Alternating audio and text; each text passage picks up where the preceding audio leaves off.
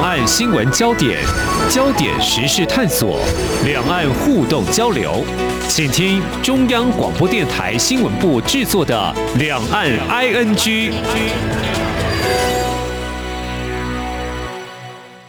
这里是中央广播电台台湾之音，我是黄丽杰，欢迎听众朋友收听两岸 ING。一年多来，COVID-19 疫情不断，工作跟生活受到影响。遇到疫情反弹的时候，心里可能就比较紧张。尤其从五月中旬之后呢，我们啊感觉到台湾本土疫情是升温了，防疫警戒提升到三级。虽然不是封城，足不出户，不过在确诊还有病末数字飙升情况之下，有些民众面临是否染疫的。恐慌，那么染疫者这端更有着艰辛过程，如何来安顿我们的身心状况呢？我们在今天特别邀请更新医院精神科临床心理师简玉坤来我们做相当专业的解析跟探讨，邀请你一起关心，非常欢迎心理师，你好。你好，丽姐，你好。好，我们知道目前因应这个病毒传播扩散哦，只能够靠隔离，还有呃消毒及接种疫苗来做防堵。如果感觉自己哦身体，好像有点像感冒症状一样哦，可能就会怀疑自己是不是也是被感染了哦。呃，心理师像这种反应，是不是在正常的警觉状况呢？还有呃，可能要附加来对照，就说，但是又有哪些反应情况可能是有点过度杞人忧天呢？OK，那事实上这些都是一般民众常见的反应的状况啊。那大部分的民众会开始找一个担心的点。然后会扩展到第二个点，然后继续延伸下去。呃，比如说他可能只是也去过确诊者的足迹，但是不见得是同一个时间。那或者是也不是长时间的逗留，那就会开始担心自己会不会被他传染，然后就开始搜寻啊，最近自己的身体有没有任何的不舒服哦，那就开始继续暗示说。自己的身体好像很容易疲倦，好像有点怪怪的。嗯，就这样子一连串下去，没有证据，然后小小的怀疑就变成大大的担心。嗯，那到最后就越来越担心自己被传染了。但是像这样的状况，其实在一般民众事实上非常常见的，它并不是一个病态。所以，但是这样的状况可能会把一些些小小的担心变成没有科学证据。然后就变得很大的担心，这样。哦，是小小的担心，但是没有科学的证据，所以接下来我们要谈比较专业。那所谓科学的证据，我们可以从哪个方面、哪些指标或哪些做法来做自我检视呢？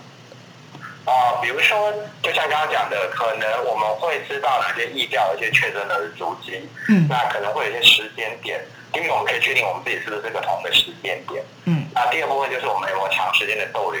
那当然还有很重要第三部分是，如果我们真的有去过确诊的足迹的话，可是我们做好非常好的保护措施，比如说我们戴好口罩，我们不摸眼口鼻。那基本上来讲，这就是非常非常重要的是，我们可以不用那么担心。这是第一个啊。第二部分就是我们人很容易被暗示啊，就是很容易被暗示，就是我的身体是不是有一些小小的不舒服？哦，比如说我昨天有点小小咳了一两声。哦，或者是我昨天的鼻子有点鼻塞，像这样子一个短时间的，并不是持续性的症状，那这些都是告诉我们，它并不是真的在意的状况这样子，所以这样的情况下，我们就可以比较放心。嗯嗯嗯，好，当然，因为医师也会说。呃，轻症或无症状都可能会传染，所以很多人就不免会担心，就会陷入刚才呃心理师所提到的这些情况，就会呃疑心病啊，讲的也许不专业，就会觉得我可能就是染疫了哦。所以在这种状况之下，当然跟每个人的心理素质还是有点不太一样的。有些人是坚信自己是健康的，绝对没有问题；不过有些人是相对是脆弱一点，就会陷入身心不安。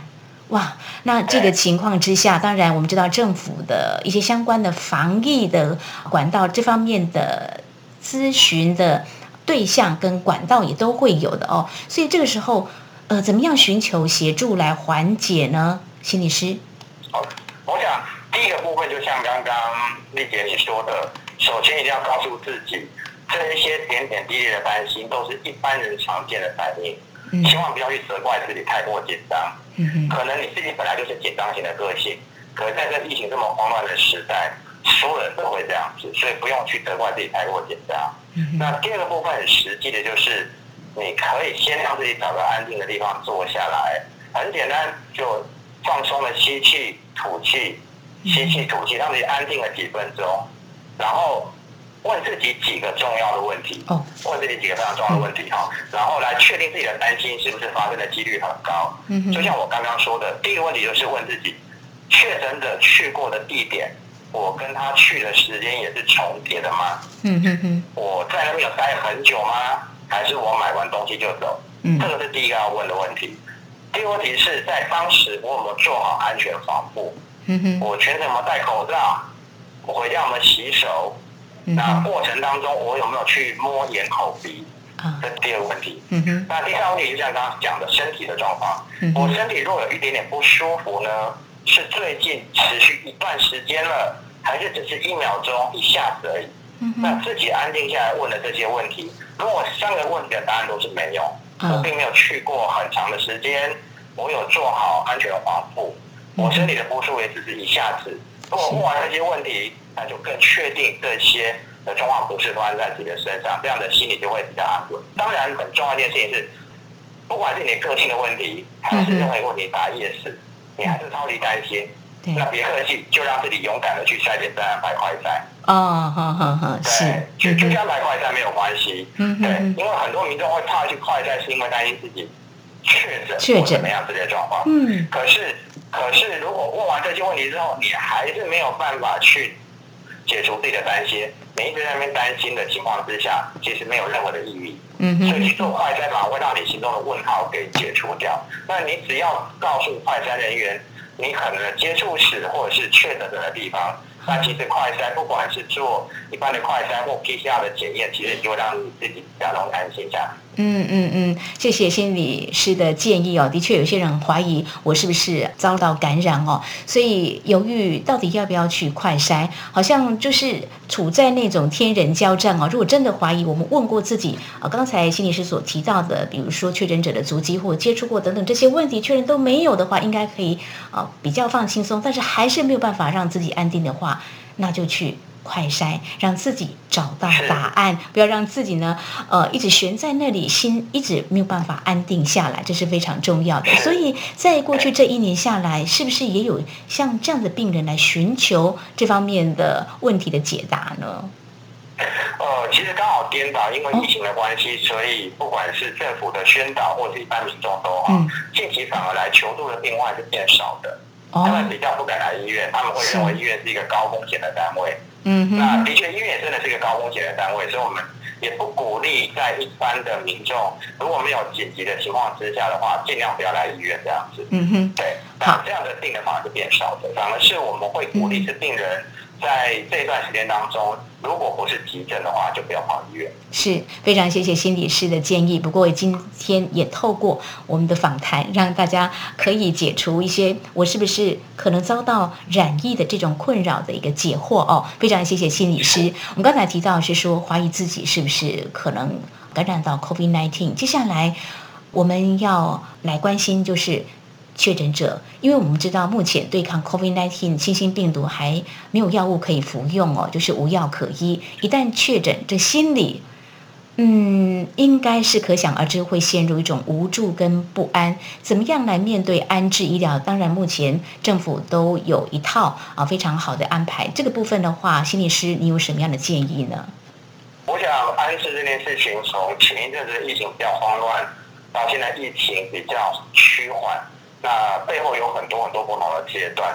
嗯那如果现在确诊者他现在已经确诊了，他在等待安置，比如说等待安置病房、等待安置集中检疫所或者是检疫旅馆都好，在等待安置之前，其实要告诉自己一件事情哦，嗯就是我被安置不只是为自己好。也嗯是在保护身旁所爱的人。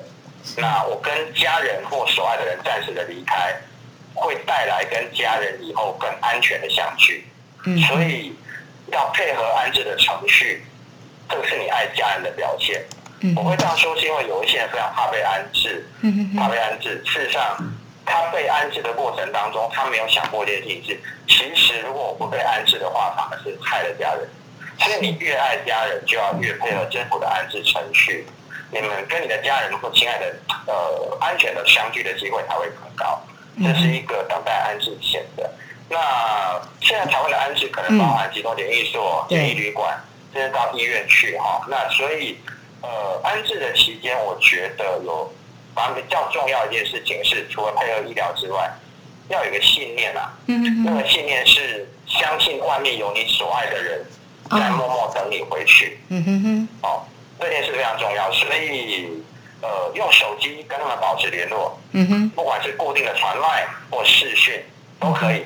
嗯。要让在外面那些人知道，你会为了他们撑下去。嗯，然后甚至可以，如果平常没有这个习惯，可以在这段时间告诉他们，文字也好，视讯也好，告诉他们你有多想念他们。嗯嗯告诉他们你出院或者是离开检疫所之后，你们一起未来的计划这样子。哦。那对，但假设有一个很糟的状况是，你被安置了，你的家人也在其他地方住院或隔离。是。OK。如果这样的情况下，全家都在隔离了，那你们更需要彼此用手机保持联络，互相打气。但是一定一定要记得一件事情，就是全家的人，任何一个人都不需要为自己的染疫而自责。哦，对，不要自责自己染疫了这样子，也不需要因为自己染疫了，然后就替家人传染给你。嗯，因为其实没有一个家人是故意要让其他人生病的。嗯哼，所以如果假设不管你们家有多少安置，这中一个原则就是，永远不要让你的手机跟别人之间断掉讯息。嗯，然后断掉讯息的过程当中，不要去自责，也不要去责备对方。那我觉得这个是非常重要的。嗯哼，非常谢谢心理师，是是。然后出院之后，出院之后的部分，嗯，我觉得。呃，因为确诊者就会出院，除了重症病患可能会面临到生命的危险或死亡之外，嗯，集中检疫所或者是旅呃检疫旅馆的话，都还是会出院。出院之后，我觉得有一个很重要的议题，在台湾这样的文化里面，就是除了跟家人庆祝可以重生相聚之外，其实要有个很重要的心理准备啦。嗯，那就是人言可畏。哦，就是至少在疫情期间，大家其实应该还有听过一个名字叫猎物。嗯。猎就就是猎物，就是哦哪一里的人，哪一里的人，然后生病了，他是确诊的，所以这些语言不会短暂时间消失。所以你或你的家人出院之后，要记得学习一件事情，就是不要去理会这些街坊邻居的闲言闲语。嗯，对，然后让自己跟家人之间尽量早点恢复以前你们常规生活的步调，因为。这些前以前也不会消失，嗯哼哼，对，所以你要记得让自己装一个滤网，耳朵装一个滤网。哦，他们会说，然后但是你们家人就做你们自己常规生活想做的事情。嗯，所以整体来讲，我觉得确诊者他们会遇到的问题，包括家人，就是第一个安置前，安置前的东西要记得，呃，如果你害怕被安置，要告诉自己，这是爱家人的表现。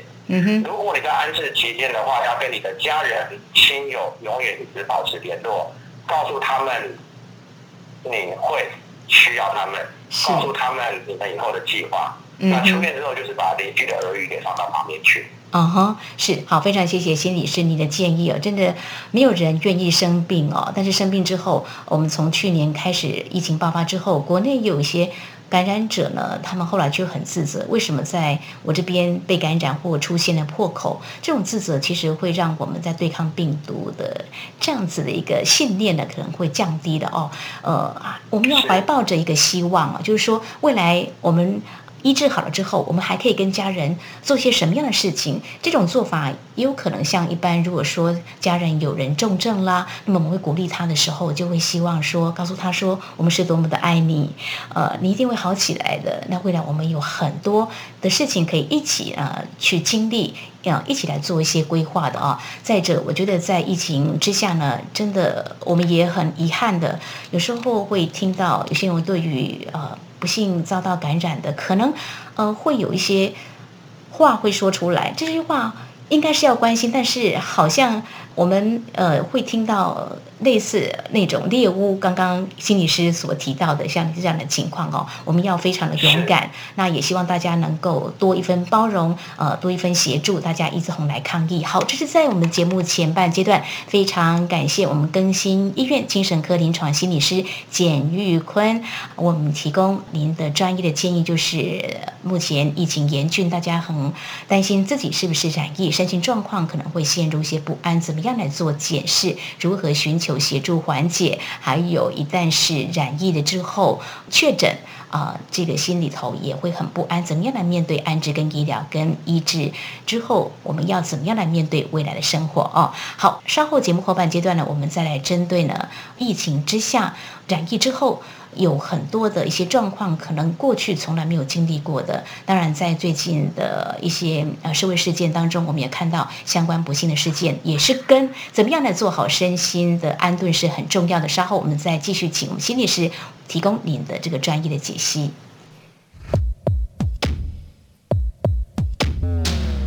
不只有新闻，还有您想知道的两岸时事，都在《两岸 I N G》节目。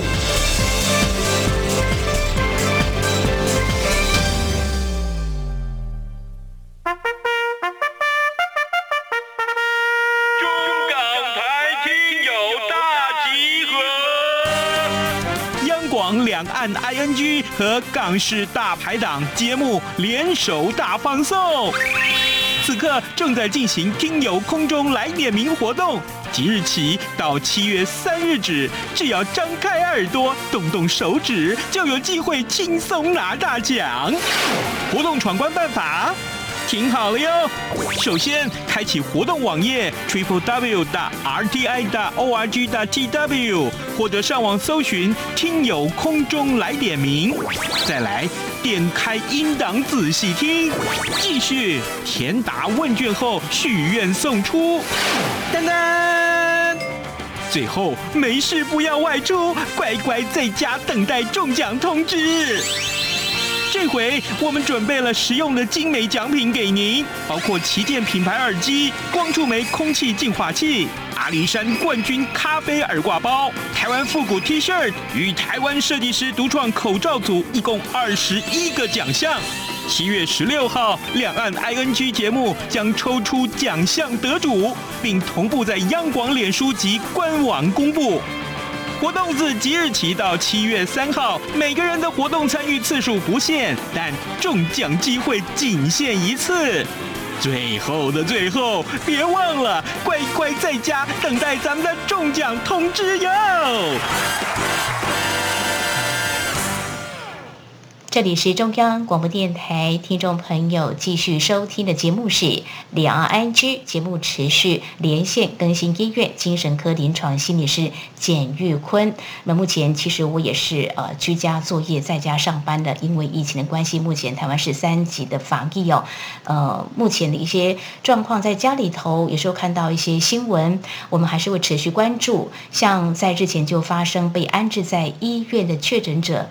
嗯，杀伤了三位护理师的遗憾事件，从一个呃从事新闻传播工作，还有把这样的职称给抛掉，在想为什么这个病人他怎么会做出这种事情？到底是什么？是身心状况？他是承受很大的压力，还是怎么样？不晓得心理是怎么样来看这起事件？呃，这个病人心里是不是出现了哪些的问题呢？呃，我想先说明一下，就是呃病患。公提医疗人员的事件，其实并不是现在才有，哦，它实际上是一直以来在整个医疗体系里面都有的状况这样子。嗯嗯。那我想我可以从两个角度来看啊，第一个还是先从医疗系统的角度来看，就是长期在台湾的医疗系统里面都是在谈说怎么保护病患的权利。嗯。然后怎么增加医疗人员的救人的任务跟义务这样子？那其实比较少人，真的很少人去关心到说，医疗人员也需要被保护。啊，是。还有医疗人员救人的辛苦还有代价这样子。那这个是民众需要学习跟尊重的。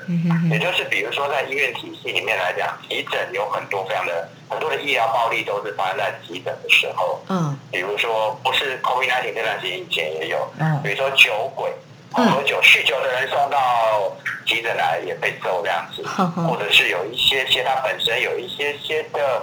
呃，危险行为的背景的人，比如说吸毒的、黑道的，也有可能来这个地方来对医疗人员动粗的。嗯哼。可是，在 COVID-19 这段时间，会有这么一个强烈的部分，是因为那样的动粗或者是暴力情况之下，它会让我们担心有一些病毒的扩散这样。没有错。所以，第一个角度来讲，我觉得这个长期的问题一直都是需要民众甚至是整个社会来去学习说。去注意到医疗人员的尊严跟被保护的部分。嗯，那当然，如果未来有可能的话，在法律上面这一块是要加强。嗯，那第二块，如果从 COVID-19 的病患确诊者，嗯，或者疑似确诊者为什么攻击？嗯，呃，工作人员，我觉得我是一个学心理学的，呃，并不是在帮确诊者说话的哈，但是我我们我们去同理跟去了解这些确诊者的内心世界。我觉得他们这些行为某个部分。也在反映跟告诉我们，其实这些确诊者，他们被确诊之后，他们是慌乱的，他们内心非常慌乱，担心自己被贴标签，担心自己会不会有生命危险，担心自己被隔离之后会无助。所以人有一个很重要的本能是，如果人无助跟慌乱的时候，那再加上如果这个人脾气本来就不太好，哦，人在无助慌乱的时候，情绪很容易扫射，乱扫射出去。嗯嗯嗯，所以。在人情绪慌乱跟无助的时候，他本来就很容易把情绪乱扫射出去。尤其我们在这几次的暴力事件当中，大家都会如果注意看一下这些人的年龄，第一个都是男生，应该没有问题。第二个，这些男生很多在中年以上，然后过去他本身可能像有一个过去本身就是一个通缉犯，那尤其是老年纪比较大的老人家这样子。嗯嗯。所以你会看到这些确诊者他们这些暴力行为的东西。背后是他是隐藏的，他们被确诊之后的无助跟慌乱。嗯，但是我必须要说明是，人不管怎么慌乱或无助，暴力对待别人就是不被允许的。嗯，但是我们除了在法律上面去约束这些确诊者，嗯，攻击的行为之外，其实我在想从另外一个比较温柔跟慈悲的角度，嗯，也去看看其实这些被确诊的背后，他们其实这些愤怒的行为或暴力行为背后。事实上，他们非常的紧张。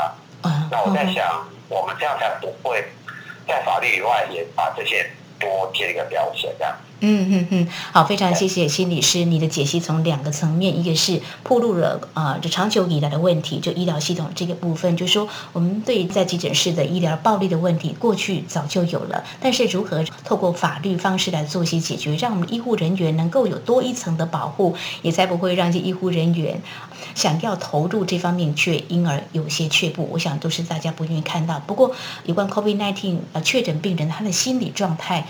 大家或许应该也可以理解一个无助跟慌乱。刚才心理师所提到的，呃，再加上他的脾气会比较可能暴躁，可是脾气不可能在短时间之内就会 啊有一些改善。所以这个时候我们要提醒医护人员还是要有自保，就是说刚才心理师有提到有某些特质的确诊病人，我们在帮他们啊做诊疗的时候，可能也是要特别的留意啦。这是我们提醒，非常谢谢心理师哦。好，我们节目还要跟大家一起来聊的，就是说，刚刚提到了家中有人不幸确诊的话，有些是居家在家里头，有的是被安排在医院接受治疗。那家人呢，必须面对照顾还有自我照顾的。多重的压力哦，尤其我们看到了专家告诉我们，就说这 COVID-19 的，比如说在台湾的这个啊英国病毒株的变种哦，这个是病程演变好像是蛮快速的哦。所以，如果在居家的这个所谓的陪病者或家人，呃，怎么样来应应自处？好像很多方面必须要来强化自己这方面的信念跟抗压的哦。不晓得心理师有怎么样来看，或有哪些建议？好。不过现在以台湾现在的医疗体制来讲的话，如果是陪病者的话，一定是在家里面，因为在医院的话是不能陪病的。嗯，对，就是如果你的家人住院的话，你是不能陪病这样。没错。对，因为不只是 COVID-19，包含的是现在所有的疫情当中都不能去做一个陪病的东西。所以我们现在假设是你的家人他还没有被送去安置，嗯，然后你在家里面的陪病的话，那我想第一个还是回到生理上的东西哈。我想卫福部的防疫大作战每天都在讲，就是我们。首先，我们要务必遵守，我们要照顾确诊者，我们有很多的防疫指引哦。嗯嗯。那防疫导段里面都有提到，比如说要避免离世啊，我们不共用卫浴啦，像这些的。哦。所以这个东西是最基本的，就是你的家人确诊了，你在家里还在陪他的话，你要照顾好自己，不要让自己也染疫。所以随时要监测自己的身体状况。嗯那必要时候，如果你发现你自己不太对，就要立刻通知相关的单位。这个是最重要的，心理的安顿永远是在生理的安顿之后来做的，这样。嗯那第二个是，如果你是在家里面还在陪伴你的家人的话，嗯呃，我在想每个家有每个家的难念的经啊，嗯不代表的是今天我陪伴我的家人，我过去跟他感情就非常的好，不一定。嗯嗯那但是我现在必须要跟他一起被关在这个家庭里面，嗯所以很可能你们会把过去三百年的爱恨情仇，一直在这段时间给嗯拉出来，所以。在国外啦，国内都有，才会发现，然后在 COVID-19 的疫情的期间上，都在家庭暴力的事件都会发生这样子。哦所以要记得一件事情，哦对，要记得一件事情，就是不要把确诊的家人当成恐怖的毒瘤。嗯 OK，哦，对，这是非常的重要的一件事情。哦，就、嗯那就刚刚说的上半段说的，也不要不断的指责他，嗯认定是他的失误才会染疫。嗯那要坚信一件事情，你你是陪病者，你的家人是确诊者，要相信你们内心都非常的慌乱，嗯。然后都非常的心疼彼此。嗯那都心疼彼此。然后，如果有可能的话，嗯。我想你还愿意照顾他，代表你跟他之间过去嗯。还是有一些爱，所以想起过去彼此的爱啊，这是非常重要的。嗯然后要谨记这些爱的记忆，嗯才有可能一起度过动荡的时期。是对，所以嗯这个是非常重要的第二点。那另外一个陪病者有一点点的残忍，但是我必须要提的一件事情就是，嗯我想台湾最近的这段时间的死亡率有一点增高的状况。嗯对，那大家都知道，传染病防治法是规定，呃，在 COVID-19 过世之后，要在一定的时间之内嗯就要处理掉我们的大批，是。所以可能没有办法去，呃，如果我自己在被隔离的话，嗯。或者是即我没有在被隔离，但是我没有办法在我的家人面前最后一口气的时候，其实帮他处理完这些东西。嗯嗯那这些对陪病者其实是一个非常大的以后长期的伤痛跟阴影吧。是。那所以如果很残忍的，你是个陪病者，嗯你的家人不一定是老人家，嗯。但是你的家人确诊之后，他不幸过世了。嗯 OK，你要永远记得一件事情是，他的过失不是你的错，啊你没有办法帮他办完整的丧礼，嗯至少在短时间之内也不是你的错。嗯那如果有可能的话，用一些视讯的方式、拍照的方式嗯来见最后一面，嗯或者是如果有可能，家人还有还过世之前，有可能用视讯的方式在视讯这一边，嗯即使现在都没有反应的，好好跟他说声再见。嗯因为在心理学里面，呃，逝者已矣，生者何堪？活着人其实很辛苦的，要去面对一辈子都没有办法送家人最后一面的东西。所以，如果你是个陪病者，但是你知道未来来讲，如果你的家人真的不小心呃过世了，OK，那请记得不要自责之外，创造一些机会，在他过世之前，跟他说一些你这辈子最想跟他说的话。那这样子以后你一辈子的内心的印记才不会很痛。那这是非常残忍的一个建议，是但是这也是非常温柔的建议，这样。非常谢谢心理师，因为这次病毒疫情来的又快又急，我们这几天看到这个呃病末的数字不少，真的心里头都很揪心哦。就来不及说再见，真的是很残酷的。过去在这一年当中看到国外呃这样的新闻报道，很没有感觉，但是有时候也想象那个画面，真的是很无奈。